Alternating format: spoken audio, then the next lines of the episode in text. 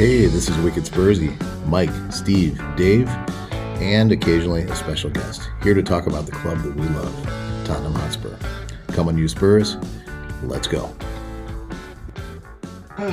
All right, we are live. This is Wicked Spursy. I'm Dave, joined by Steve and Mike and our good friend Brian from Rhode Island.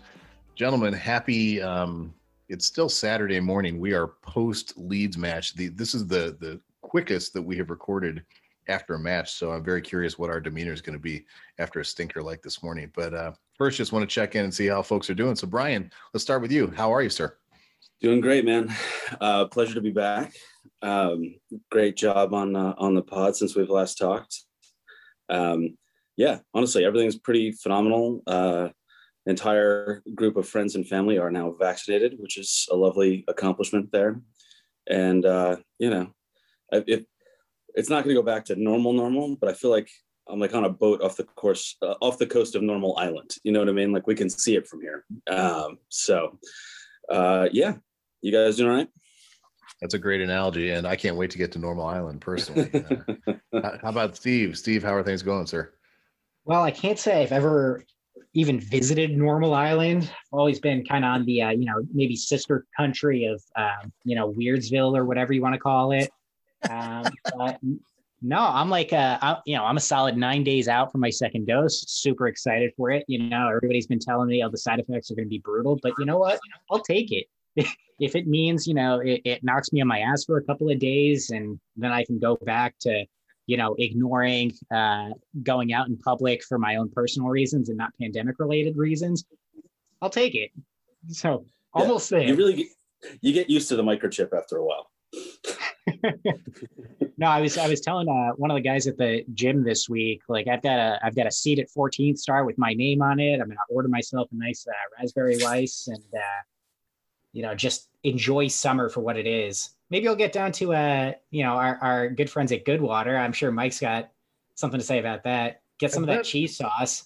Mike, the my boy, my boy saw Steve uh, with the fantastic handoff to Mike. So, Mike, we want to know how you are, and then we want to talk about Goodwater for a moment. Thanks for teeing that up, Steve. Steve, that yeah, that uh, that segue was as smooth as the cheese sauce, baby. So uh, let yeah, let's get started. Let's get started with the uh, with the little plug from Goodwater for Goodwater. Um, last night I went there, had a delicious burger um, with some fries. My son had uh, had the loaded had the loaded pretzel sticks with the with the cheese sauce. Uh, yeah, Amy got a Cobb salad that was just beautiful, and it had uh, had roasted vegetables in it. Um, and, uh, and Lily, of course, is my chicken wing eater. So th- there's uh, all kinds of different foods you can get there. Uh, the atmosphere is great. Um, they have two new beers, um, not new, uh, but new this year for the season. Uh, they just put out their uh, their pilsner, which they did in a small batch last year, and uh, they have a, something called the Salty Scot, and it's a it's a Scottish ale. Um, hmm. that's a like a salted caramel. Um, they they add sea salt to it, so it's got that those those notes of caramel that you get in the uh, in the Scottish ales. Um, Episode and 15 again, of Wicked Spursy brought to you by this place with the sauces. exactly right. So, um, yeah, get yourself down to Goodwater. See, uh, seriously, is Mike Marty on the tape for this place or what? Hey, oh, we're, yeah. we are, we're they are our official, our official, unofficial sponsor. Yeah, we are giving, oh, okay. giving, right. giving props. but Mike, I got to say, man, I think you have a, you got a second career as a brewery tour operator. I want to say you're talking about the the notes of this and that, and you, you got all the uh, all the menu information memorized. I, I, get the impression you study the menu quite a bit and uh, create those opportunities do. to do so.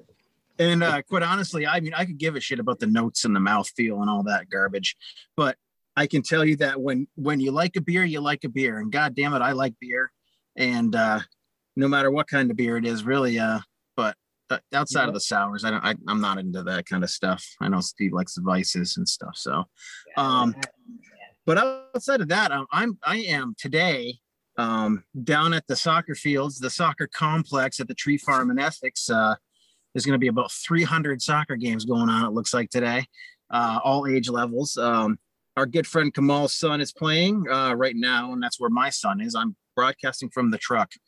Um, but uh, Malachi scored two goals. I'm going to give him a little plug there too. Uh, beautiful, beautiful far post left footed kick. But um, it, it's a great day for a game. My son is playing uh, at 11:30 today, so um, I, it's just a beautiful day here. I'm in a great mood. I woke up in a better in a better mood than I than I am now. But hell, you know, I'm not going to let Spurs even ruin this. You know, Good Mike, you. you. you said two things right off the bat. Like, first, I gotta I gotta come to your defense a little bit with the uh, you know maybe uh, Dave might call it an overzealous uh, beer plug, but when when Spurs play like they do, that's a today, great word. when Spurs play like they do today, I mean, you kind of need it, right? You gotta just go to the bar and and let that take some of the edge off. Um, but you know, the other thing that you said, you know, about how it's a great day for a soccer game, I really wish somebody would have ter- told that Spurs team that because uh, doesn't look like they really showed up for it, right? Oh no shit! It was rainy. It was rainy as hell, man, and it, it looked it looked miserable out there. Harry Kane looked like he was about sixty four years old out there, trying yeah, to. But the crazy thing is, it waddle around the field on his bad ankles.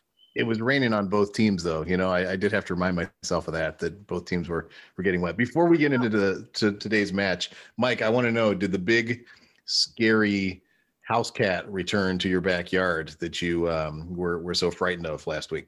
No I, I i you know i was looking for it this morning and i said you know what? It's probably time to look for the kitty.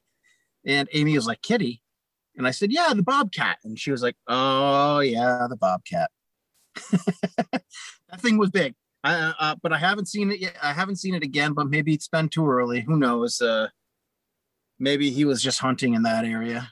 I have no idea, but we have uh, we definitely have fewer rabbits in the area eating uh eating eating our our blooms and our our blossoms off of our uh off of our blackberry and blueberry bushes that are already popping out. So all right, let's get to it, fellas. Let's uh let's talk lineups, what we saw today outcome. Steve, let's start with you. What uh what did you think when you saw lineups come out this morning?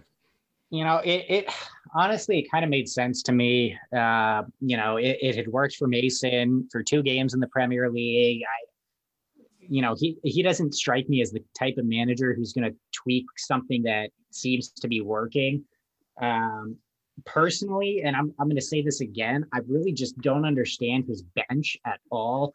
It really does feel like he's just picking his his you know friends to sit on the bench, and and you end up with uh, players who really haven't shown all season that they deserve it.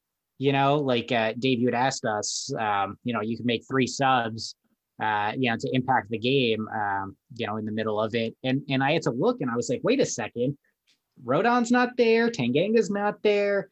You know, Vinicius, for whatever reason, seems to have been vanished. I, I assume it's because his loan's going to end and they're not, you know, bringing him back. Um, but like, you know, what has Doherty done to deserve being on the bench? What's Sissoko done to deserve being on the bench? What's Sanchez done? Like, there's a lot of question marks for me there. Um, and the the sad truth of the matter is, when we got into the game and we desperately needed impact subs, you didn't really have many, right? You had your Lucas, your Lamela, they got their game time, and your Ndombele, who came on way too late to do anything. Way too um, late. It you know, it's just kind of disappointing. Like, you know, you're, you're almost shooting yourself in the foot there just because, you know, you, you've got a limited bench and you're picking players who haven't shown that they deserve to be on it. Um, would I have uh, changed anything on defense? I mean, I probably would have, but then again, I probably wouldn't have started, you know, Dier again. Um, Steve, do you think that the lineup, who's on the bench and who's on the field, that some of it is putting guys in the shop window to show that they're fit and, and maybe look at transfers this summer. Is that maybe a play? Maybe. You see, the thing that I I think was problematic about that is, you know, Mason's picking a lineup that had worked against, you know, two teams in the league before. But what he failed to really consider is that they play different from how Leeds plays, right? Like I, we saw against Sheffield, our best defense is a great offense. You know, if you as soon as you start asking any of that back four to do some defensive duty, it all falls apart. We saw that today. It's it's you know been a staple of our season so far. Um, and Leeds wasn't going to be a team that was going to let us sit back and, and or they weren't going to sit back and, and let us attack them. They were always going to pressure us, and and you know it was a huge mistake I think, um, putting out that same defensive lineup knowing that Leeds was going to attack. Um, And you know, you saw it in the game too.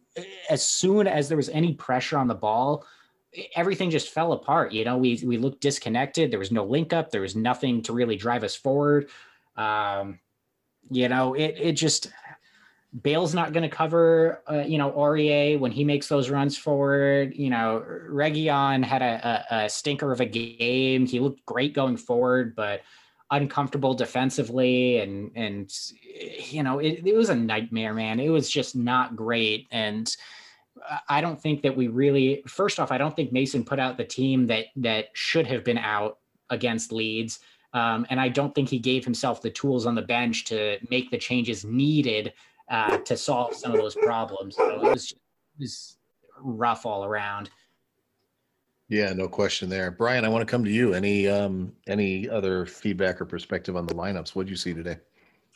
Um, I mean, as usual, I, I think uh, Steven's analytical acumen is pretty pretty high. Um, I, to me, I just, uh, I mean, uh, we were uh, on the WhatsApp. We're talking like I literally was googling Joe Rodon injured uh, to be just to confirm for myself that I didn't miss that. No, he's perfectly healthy, and apparently, from you know people who actually were there at the practice, seemed like he was performing well. There was, I think, there was probably. I did a quick look. It looks like kind of the uh, Spurs uh, Spurs Twitter, like the actual press folks that follow the team, were kind of surprised he didn't at least make the bench. Um, but I just, I, I think one of the central questions here is is Mason for the rest of the season going to be a, a friend?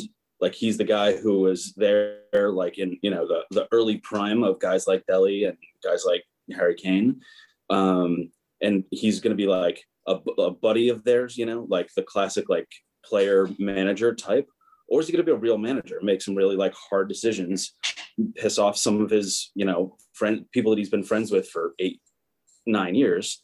Um, I based on the substitutions today, I'm not, I'm, I'm not totally sure he's willing to just you know make the cutthroat decisions, both when it comes to subs, which we saw today, and in terms of the lineup. Um, you know, Dier I think is a sympathetic choice for him, but I think Dier is like, I mean, he needs to be traded down to like somebody in the championship or something. Like, I, I can't believe that you know, we turned down an offer, I think, from Manchester United for like $60 million for this guy, like three or four seasons ago. He's playing like a ghost, a, a, shell of his former self. Um, and I, but I completely agree with Stephen that the like Rodon not being on the bench, Tanganga not being on the bench, it's just it's inexplicable. They're, they're both healthy. They're both vastly superior to what we have out there right now. You know, it's funny you mentioned Dier because, you know, last week we were talking about how he had a good game in him. Um, but it's, you know, it, again, it comes down to the tactics, right? He is not somebody who can be pressured for 90 minutes. Um, that entire defense really isn't. And as soon as that happens, we saw everything that makes Dier a liability come out today. You know, same with Rodon, uh, not Rodon, same with Reguilón, and same with Aurier. Poor Toby's trying to marshal a bunch of guys who, you know, are kind of out of their depth uh, when it comes to defending. And Toby's one of the oldest guys on the pitch, trying to trying to keep it all together. Um, has the least speed of of the whole the whole batch, right? Brian, you touched on a question that we've been we were going to talk about, and I want to I want to throw this to Mike. Um, you know, on the topic of Spurs managers, you know, it was Mourinho, obviously Mason now, but the question of subbing out underperforming guys and and being loyal to guys to a fault. Mike, what's your perspective on that? Like, are we just is this show as we finish out the rest of this season? Is this going to be take care of your buddies and uh, let them have a good run and screw everybody else? What's it going to look like? I mean, I mean, it sure as hell it looks like it at this point, right? I mean, I, I, I don't understand. I mean, f- just from the from the jump, like I don't understand the lack of defensive options against a team, like you said last week, Bielsa ball, like that that attack, attack, attack, and and can counter attack as well. So I don't understand the lack of defensive options, but you know, I I also kind of don't understand the lack of Tanguy and Ndombele. Um, when Lo Celso has had two matches in a row where he was he's mostly ineffective. I, I forgot that he was even on the pitch in the first half, it, which is it just mind boggling to me. So when you uh, it's like basically having Winks in there. So you have no linking play between your between your back guys and your midfielders. Um, and then, like you said, when Steve Steve talked about, um, you know, Steve talked about Dier being back there. Um, it, he just looks like he's lost. You know, I don't under I, I don't understand the tactics. I I um but then you know so so it looks like yeah he's putting his buddies out there um he's but at the same time you know it it, it can't be stated enough that he's not running this team I, I, don't know that he's making these these hard decisions these hard choices to put to put out players on the team sheet you know i i think what we said earlier about him getting some show ponies out there for for transfers so we can make some money off of this stuff. Um, I got a feeling that we're gonna we're, we're gonna end up being like Wolves last year, just sell everybody and hopefully stay mid-table. You know, at this point, I don't see them. I don't see Levy spending any money, but I see him selling a bunch of people, and I at this point can see him selling Harry Kane. Um, and it's not like Ryan Mason's going to have anything to say about it. Um, so yeah, Ryan Mason puts his buddies out there, but probably at the behest of Daniel Levy and board. You know, so Mike just Mike just said could see uh, Levy selling selling Kane. Steve and I, I think, are like minded that we um, we don't think there's a way to sell Kane right now. Brian, I'm curious about your potential perspective on that question. Do you do you think Kane is with us come next season? How, how do you think that plays out? I think he is. Um, I think it, no, almost no matter how much money you get for him, I don't think that you easily give up a guy who consistently scores 26 goals for you. You just can't you can't buy five replacements that are going to easily make up that total for you. I mean, what is it? 26 goals, 13, 14 assists. Like that's a I mean, you talk about like uh, you know, in baseball, they have like the wins above replacement. like Harry Kane is an entire season worth of wins above his replacement value. Like if you replace them with somebody who's just average, um, I, I think unless you're talking like above Neymar level money, no, absolutely not. Um, I, I, I mean, I, and I just don't. That's not just my preference. I think that that's Levy business thinking. Is you re-sign him because it'd be way too complicated to just if you're just looking at the goals and assists, um, not just goals and assists, but also like expected goals as well, expected assists as well, all the, the chances created, he's a freak. He's like off the charts in every statistical category. Um, I just don't think that the money that we would get for him is worth the loss of all of that. He does so much for the team, um, often with not all that much help. So, I mean, I, I think if you're it, Spurs are trying to be a little more analytical these days, right? A little less kind of shoot from the hip like they were in, say, like the Tim Sherwood era, uh, for, example. Um, I think the analytical take on this is that that just doesn't make any sense south of 350 million dollars which I, at this point with his ankles this season i'm not sure anyone's going to be offering does does do you think though um and maybe I'm being a little bit cynical here about this, but do you think Harry Kane, who, you know, in in that in that interview seemed like, you know, I want to go play for a team that's going to get me trophies. Um, he could have been talking about Spurs, but do you think that, you know, that he has it in him to pull what Eriksen pulled? You know, if we keep him at the club, I don't think I don't think so. But I, I think if if he gets sold if he truly wants out and he gets sold um, because of that, then it's Levy or it's it's the board saying, listen, we respect you, we respect, you know, what you've done for the club. We're gonna do this for you. Um, I, I don't necessarily I don't think I want I don't want it to happen. I just I'm just asking. I re, I re-listened to that interview i it, the second time i listened to it not just like the clip but like the whole thing it came off a little bit more and you can disagree disagree with me if you want it came off a little bit more I almost interpreted it as like a challenge to Levy to like step up and get him a team that was going to win a championship. It seemed a little bit like broadcast of an exit. I know that was the headline, but it seemed a little more aimed at like I want to be on a, I want to be like I want to be on a theoretical Spurs team that's going to win championships. That, yeah, like, there's, there's definitely something lost Yeah. between the text and the and the actual interview in that too. Um, but you know, I it's hard to ignore that, right? You know, the thing for me that let, let, let's just, you know, play a game here. We, you know, PSG comes in because honestly, I think they're the only team capable of doing it. They come in and offer stupid, crazy money for Kane. The biggest problem for me is, you know, our chief scout is Steve Hitchen, who has done fuck all for us, you know, over the last couple of seasons. I mean, even if we had a whole bunch of cash to spend on on new players, I just don't think we have the structure as a as a club to get anybody worthwhile. I want to point out. Mike, I think you're uh, what you posed as the question was a very cynical challenge. I just want to point that out and use a, a nice English term for you.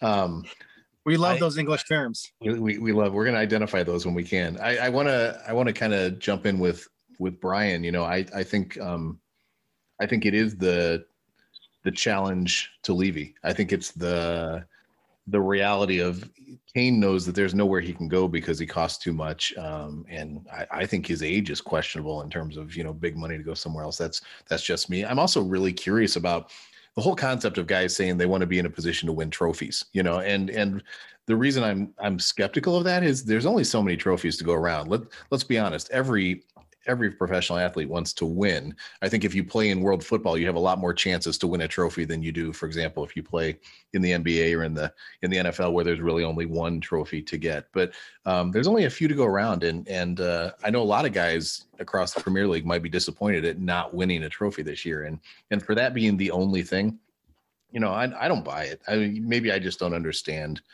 the sport well enough to to make good sense of that, but I'm just not Yeah, buying it. I I, think he's around. Look at the Matthews brothers in the NFL, you know. Those guys didn't win shit and they stayed with Houston and Cleveland forever. Yeah, You know? and, and and let's be honest. I mean, you know, when I was when I was King twenty seven or eight, I forget how old he is. You know, he he looks like an old man on the pitch, and he's twenty eight years old. You know, but um, he doesn't have a whole lot of time in him, in my opinion. You know, I I think Harry Kane is one of those guys that we're going to see start to decline sooner than anyone would like, um, just because of his history with injuries and, the fact that that stuff racks up on you. Look at somebody like LeBron James now. You know, LeBron James to, to go to basketball, maybe one of the best athletes on the planet, certainly one of the best basketball players in the world, but he has fallen off the tracks because the body just takes a pounding. And and um, I worry about whoever signs Kane to a long term deal beyond the current. They're, they're going to end up they're going to end up paying for it. Uh, I look at baseball. I look at Albert Pujols, who you know just just uh, yesterday or two days ago was let go uh, in the midst of one of the most expensive contracts on the books because he just wasn't bringing it anymore. The, these guys Yeah. get old and it becomes a problem. I was thinking about the same thing because they, they always talk about how, uh, in terms of minutes played per season, LeBron James is like, has been consistently about like the number one player for the entire time he's been in the NBA. I think right now he's getting, I think the only person who's played more minutes and more playoff minutes than him is like Kareem Abdul Jabbar. And I had the exact same thought, Dave, this week about Harry Kane because it's, and, and it's also, it's not like he's, you know, um, it, you, you guys know I am uh, my ultimate ride or die is Christian Eriksen, uh, and good lord, could we use a Christian Eriksen right now? Uh, I think in retrospect, they should have just paid him to shut up and be happy personally. But um, but Harry Kane has played not just a lot of minutes, but a lot of rough minutes. He's gotten his ass kicked consistently every season. But at the same time, Dave, I was also looking at his stats going back to 20, I think it was 14 was the graph that I saw. He's better now. He's scoring more and assisting more now than he did in 2014, 2015. So, like, at the same time, you know, remember when he was a one season wonder, three seasons in a row? He's better now than he was then. So, technically, I mean, if we're looking at it, even with injuries, he's still on the upswing, right? He's still getting better. And that this new position that he's found is like more of like a playmaker goal scorer rather than a pure, you know, striker. And, you know, as we were joking today, I was joking today, if his FIFA finishing score is anything less than 100%, I'm gonna like ha- write a strongly worded letter to EA. I think, but um, yeah, yeah I, I, mean, I, he, I, think it's somewhere in the realm of 89. get out of town. I'm, I'm gonna write a letter today. Start those but, strong uh, words. but I mean, you see what I'm saying though. I mean, from like a contractual standpoint, like I totally get you on the minutes played, and they've been hard minutes. But at the same time, he's like you've. I think, and actually, like this new role that he's found this season, even though he's still got destroyed in his ankles a couple of times, this seems to be like not just like a good adaptation to his game, like away from that pure striker role. It's not just it, it it's not just better from like a sustainability standpoint. Um, you know how hard are the minutes that he's played, but also clearly it's more productive. He's breaking his own records right now. So I mean, I, again, yet another reason why I think if you're if you're trying to look at this dispassionately, and I know I'm I'm, I'm a homer for Kane, and I don't want him to go.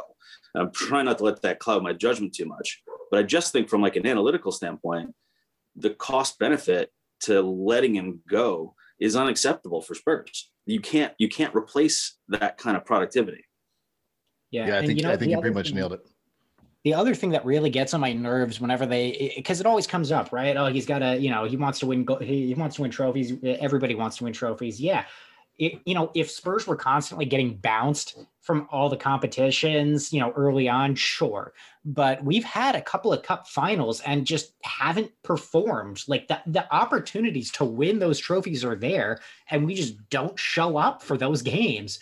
Or you know the tactics are wrong the personnel is wrong you know there's always something going on. So it's not for a lack of, uh, of choice you know we we've gotten there we've gotten to the point where we can win something but then nobody shows up we play a horrible game and and you know it's like when when we lost to city you saw all the tears coming off. It's like yeah you know it, it's all sad but you guys didn't show up for the game. Like it was it was a, an abysmal performance for the most part.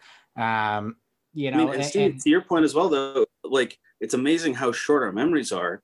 We were in the Champions League final two summers ago. Yeah. Like, I mean, and like it feels like a lifetime ago, not just because of the pandemic, but also, you know, by the way, does, does all of this situation right now, when we're talking about, do we want to sell players wholesale? Do we want to do this? Uh, to me, this is the vindication of Pochettino. He was right. We did need like a, a, a large scale change at the club. We did need to uh, make a lot of moves that Levy didn't want to, didn't want to, you know, I, I, mean, and and I get it. Also, you took the you just took this team to a Champions League final, um, but it's I think Pochettino probably had the diagnosis right about what needed to happen in this team two years ago.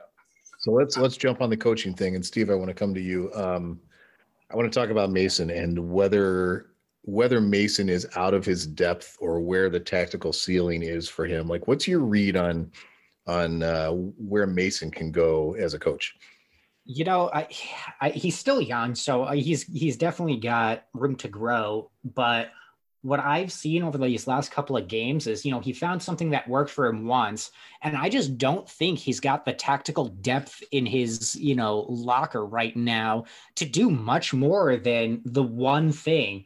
You know, it's like uh, it's like that guy playing football, right? You get the hail mary to work once, and then every play you want to do after that is the exact same thing. And then you're like well you know it's not working anymore. People are smart to it. They're they're they've uh, wizened up. They're covering uh, the guys that i want to pick out. Like what do i do? I don't think he's got a plan b. And from the way that the the guys were playing today it really didn't look like they had a plan b at all. You know things started to go wrong. And rather than make adjustments and and tweaks they just doubled down and went you know what let's just keep going at it. You know, yeah, we got the goal. Great job by Dele, by the way. You know, I, I got to give credit where it's due. He's he's been revitalized under Mason. He's been performing back to his best. The problem is, you know, nobody else really is. Um, you know, Bale Bale had some good runs. Um, you know, Kane and Son they they looked invisible most of the time. Um, but I think the biggest problem is just that you know Leeds had our number from a tactical perspective, and there was just no alternative for us to to play differently. We had to keep going with with what we had. It, it just I don't know. Maybe maybe somebody else has a, a different read, but to me, it was like they train all week for one style, and if it doesn't work, that's it. There's nothing else for them to really throw out there. And you know, you saw at the end of the game, the body language was abysmal. You know, nobody they gave up. They absolutely gave up. Doing it's like, yeah, this isn't working. What else do I have? And and you know, you can point to the players for for lack of effort, but you know, I, I, I gotta say, I it it does feel like it's on Mason's shoulders for not having that plan B ready to go. I I, I think that you can see um, Mason's lack of experience in that, in exactly what you said, which is if it's not working, well, fuck it, we're gonna stick with it because we don't have anything else. They certainly don't want to go back trying to play that defensive catastrophe that Mourinho showed us for 17 months you know, and or whatever it was. And and right now, the guys are just fucking gassed. You know, our big players that make a difference are gassed. So they get out there, they're playing this new style that they're not fit to play. Then of course they're gonna they're gonna fizzle out around the 60th minute, and anything bad that happens to them is gonna is gonna be compounded by the fact that they're tired as fuck. That's a great point, Mike. Absolutely great point. Yeah, not fit to play that style in a number of ways, right? That that's um, that's a fantastic point. Let's get back to today and just just hit on anything else we wanted to talk about from from the match. Did you see anything you liked? Did you see anyone stepping up and performing in in ways that were um, encouraging or pleasing? Uh, Brian, any anybody jump out at you? Um, by the way, I just looked it up. Harry Kane is 27. He'll be 28 in July. 27. So, um, and, and he's the really the player. Uh, I mean, I, I, I, I'm also trying to sanity check myself a little bit. We were a toenail away from equalizing at 2 2, right? I mean, and again, as we've seen all season, goal production. I mean, today, like that, that if that's 2 2, that's a different game, right? Everything plays differently if that's 2 2 um, and then I think Mason really can get it into their heads, like, hey, we're playing for the win. We need the points. Like, get get in motion. Um, and yeah, I mean, I think the, the problem, as it has been all season, is defense. That back four is porous. The only person who knows what they're doing, and I was I, I was waiting for Stephen to uh, rag on Toby, but he carefully avoided that. Which thank you, because uh, we would have, we would have had to have words on that one what what it reminded me of was uh, the last season. I think it was Tim Sherwood's last season. Um, it was uh, how remember when Jan Vertonghen was basically our only like center back with you know uh, a mild IQ, and he played dirty, right? He played like a dirty, like nasty player, and that's because everyone around him like basically left him hanging. So he had to make these like stupid fouls. He got, you know, several red cards uh, over the course of like, I think the, those three seasons, I think he had at least one red card per season. And then Toby Alderweireld shows up and all of a sudden, I mean, it also helps that they've played together since they were nine, but uh, that's Belgian core center backs. All of a sudden, everything else kind of straightened out, right? That made the midfield better because, you know, like those two guys like took care of stuff they were great positional players. They played well together and they set up, they could play out from the back and they could set up the midfield to be successful. Um, that Belgian core changed the whole trajectory, I think, of Spurs for several years. Right now, it feels like we, you know, we let Jan Vertonghen, you know, walk out with like a, you know, an ice cream social. Yeah, best of luck in Italy or wherever. Um, and you know, they gave him a watch back, too. Ice cream social and a oh, watch. Yeah, yeah. Oh yeah. Thank you. Yeah. Portugal. Thank you for your service. Um, but but I mean, now we're back to now it's flipped, right? We don't have Vertonghen and, and Toby Alderweireld is left hanging as the only class player on that back line. So to me, like everything comes back to we need a solution at center back, which might be Rodon, um, and we need more reliable winger wingers, and certainly like a right hand winger like Serge Aurier. Not, I, I just don't. There's such a class difference between the way that Tanganga has been playing and the handful of matches that we've seen him in, um, and Serge Aurier, or God forbid, Davinson Sanchez, right? So uh, when when he occasionally would shift over to the right in a back three under Mourinho. So to me, it's like if we're going to invest in Rodon, let's invest in him. If we're going to invest in Tanganga, let's invest in him. But regardless, I think we got like so. You asked me who impressed today. Toby impressed me because, as usual, great positional play, well, like you know, uh, Dier was a complete liability. Toby covered for him several times. Um, he's just you know he's 31, but he's masterful. Like I think he's a really a truly still world class defender. I think he probably will be for several more years. He doesn't have to be as fast as he was when he was 25 because he's smarter than most of the people that are attacking him, and he's a great positional player. So I, I if, if it weren't for Toby, I think this could have been four, five, you know, like they Leeds was really on the press and he single-handedly took care of several really dangerous situations. You know, I'm going to throw a metaphor out there that's uh, maybe a little different from some of the sports ones we've been throwing out there. This this is a shout out to anybody who's ever worked in a sort of project management role, whether it's you know at, at your job or you know maybe you were trying to you know get a bunch of people in college together or high school or whatever to you know work on a project together. It's like herding cats, right? You've got one person who seems to know what they're doing, and they're trying to get a whole bunch of other guys around them to just help them out a little bit. And it, it can be so challenging when you've got people that you know should know better and they just constantly need to need their hands held you know and, and i am so glad brian that you brought up uh you know toby and uh because that's that's like the perfect example of when you finally get somebody on board who knows what they're doing and suddenly it's not as heavy a load to lift right? Like you can share the burden across um, you know a flatter surface. It's it's it makes things so much easier um, and Dave, to answer your question, I mean, for me, I gotta say it's Dele. Like he was the one person out there who looked like yep. he had some kind of creativity to push forward. You know, Lo Celso was great game from Dele. um, you know, Dele was the one who was, you know, getting into positions and trying to unlock players. And um, the one other person that I saw with any sort of creativity going forward was Ndombele, and he had 10 minutes to do something. You know, he had one beautiful pass that cut through three players. It would have had somebody in on goal. Son was standing still. Kane was standing still. There was nobody making any kind of a run into that space. It, it just makes me wish we had him on the field, you know, from from minute one doing that kind of thing, especially with Dele. Like if if the both of them were trying to make stuff happen going forward and and being creative and trying to just you know cut through uh, uh, the Leeds midfield, maybe we have a different game. But instead, we had 80 minutes of uh, Lo Celso just trying his best and and not quite getting what we need. Um, yeah, it, it, it was really rough.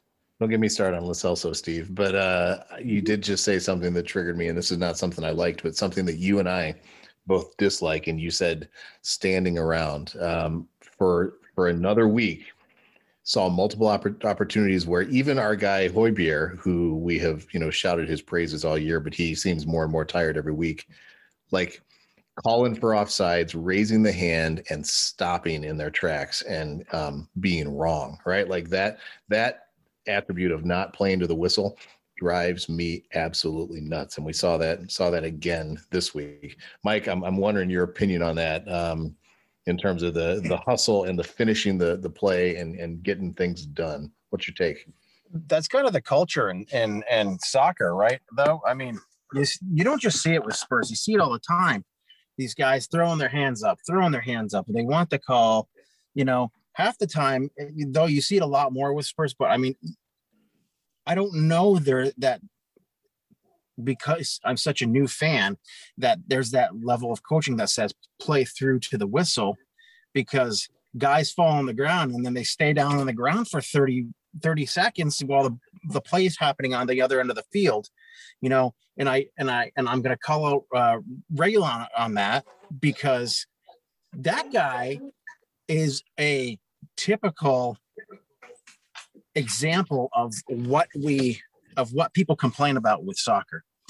He goes down when he gets barely touched and it's in a wide open wide open position. He goes down like somebody shot him and with no fans in the stands, you really hear you hear the, the scream. Acting, the acting yeah. going on. And when he doesn't get the call, he pops back up and runs to the other end of the field. I hate that. You know, and uh, you're right. It does it does suck, but I think it's a it's a culture in soccer where that's what they do you know, uh, coming from football, if we didn't play through the whistle, guess what happens? You're Coach takes you out. Yeah, Coach no takes question. you out. They, they don't have the opportunity to do that in soccer. You have you have three substitutions. I mean, to Dave's question though, like I think there's a class thing here. Like, I mean, defenders in particular, uh, Dave, I'm totally with you. It drives me absolutely bonkers when like, oh, I stopped running because it was obviously offsides. Moron, you don't decide that. Like, Right, I mean, I'm right. totally with you. Play to the whistle, um, but also you'll note Toby doesn't stop. Right, Toby, to- Toby, go. He might put his arm up, but he's sprinting while he's doing it. Virgil Van Dijk doesn't True. do it. PSG's entire back line doesn't do it. Right. So, like the class organizations out there, the class defenders, of which we have one, um, like it's it's again, it's a mindset thing, and that's the reason. Like I've been saying on on previous pods with you guys, like uh, having Toby bark orders to people is a great thing, and I want more of it. I just wish there was another. I wish there was a Jan Vertonghen uh, or you know some other reliable part of that core that could also do it. But I anyway, think we Mike, saw- it's, just, it's just a. I, I just think defenders. It, I think it's a little different with like a midfielder or an attacker versus like a, a defender stopping because he assumes that the guy's offsides. I, I think we saw like- that earlier in the season too, Brian. Though, like with with uh Højbjerg, you know, he was out there being a field general, and for whatever reason, he stopped. So I don't, I, I don't even know what to what to think anymore. Toby can't be the only guy out there. You got to have that somebody in the midfield that's gonna that's gonna link what Toby's saying to the to the forwards, and uh, you know, Is it possible that Højbjerg is energetic but dumb? Oh no, it's very possible. I mean, ath- athletes in general, like if you're not one of the field generals out there, you're probably pretty dumb. Højbjerg was on that third goal today was the first one that stopped, the first one to put his hand up and the first one Yeah. to stop in his tracks and just left that entire left side wide open. guys i i so i just want to pick your brains get get a live reaction um i just saw ali g had posted um you know the transcript from the uh, post match with ryan mason and there's a quote that i want to read to you guys from ryan mason so somebody had asked um you know with everything at stake was the desire there and did you see enough from your players and ryan mason came out and said and i quote the players showed they wanted to win That's that's bullshit. It's not true. Uh, yeah, that's that's not it's true. not true, and, and it, I think that goes back to our point that he's not in charge. Yeah, those are platitudes. Those are those those are 100%. coach coach cliches, right? Like that's that's what the coach is supposed to say. And hey, we can make that argument that the you know to the media, the coach is going to protect the guys and really hammer it home in the, in the locker room. I'm sorry, in the dressing room. I got to use the, the appropriate term. Um, English, English. that, that was for you, Mike. That was for you. But you know what I mean? Like the problem is we don't think Mason has the the huevos to that's not English to address that in the locker room, right? Like there's he, if you if you do one, you got to do the other, and, and I don't think he's got that. Yeah, That's I, my I think reaction. you're spot on, Dave. Like, I, I, I honestly think it. You know, yeah, he's probably saying that to the media, but I honestly think that he looked at that game and thought, you know what, they did a good job, and that's just to quote you, bullshit. Ah man, Steve, why I don't got we- all why don't- excited. I got all what? excited when you were like reading a quote from Ryan Mason. I was like, here we go. He's gonna light him up in the media. Like maybe they'll actually play with some heart here for the last three games. No, no. Uh, I, I was I I'm the, my biggest surprise with Mason. And sorry, Dave, I'm, this is like mildly off topic, but just you know, he's the coach of the U23 squad, right? Or 21, 23. Um, he's intimately aware of everybody in the entire youth academy. And apparently, when he was like like working with U squads, they were full on like you know Gegen pressing to use a Jurgen Kloppism, uh, like crazy. So, and they were winning, right? I mean, the U twenty one, and U twenty three squads are apparently like pretty good. Um, They're very good. Yeah. Right. So I'm a little surprised. First of all, we did, we haven't seen more call ups to the first team, at least to be like part of the first team training squads. And second of all, like, why are we going with the Mourinho traditional lineup when you know he's clearly oriented towards younger players and a, and a higher press attacking style? It just it's very confusing. And I mean, but maybe to your point from before, if he's not pulling the strings, maybe that's his instinct. Maybe that's what he wants to do and somebody's like, mm, no, we gotta we gotta put these guys on on show for the summer transfer window. Yeah, I think that might be it. I really do. Um, so I just gotta I gotta let you guys know I gotta I gotta bounce here because I gotta get Lucas over to his game. But um I just wanted to I just want to say thanks to everybody and uh and you guys you you two with the youngins there um don't ever buy your kids the laceless boots man boots I said it Dave boots, English. don't don't even ever buy those those laceless those laceless shoes because they are a nightmare Mike, do you have a boot room in your house? um I, I my son uh, my son I think um is pretty sure that he's uh sponsored by Adidas um so he everything he has is Adidas and he has probably six pairs of shoes he's got he's got turf shoes he's got two pairs of turf shoes he's got two pairs of uh, uh of outdoor shoes one for I don't know wet turf one for dry turf with longer spikes or whatever. He's got uh Capitalism, baby. Futsal shoes, you know, for the hard court stuff. Like it's insane.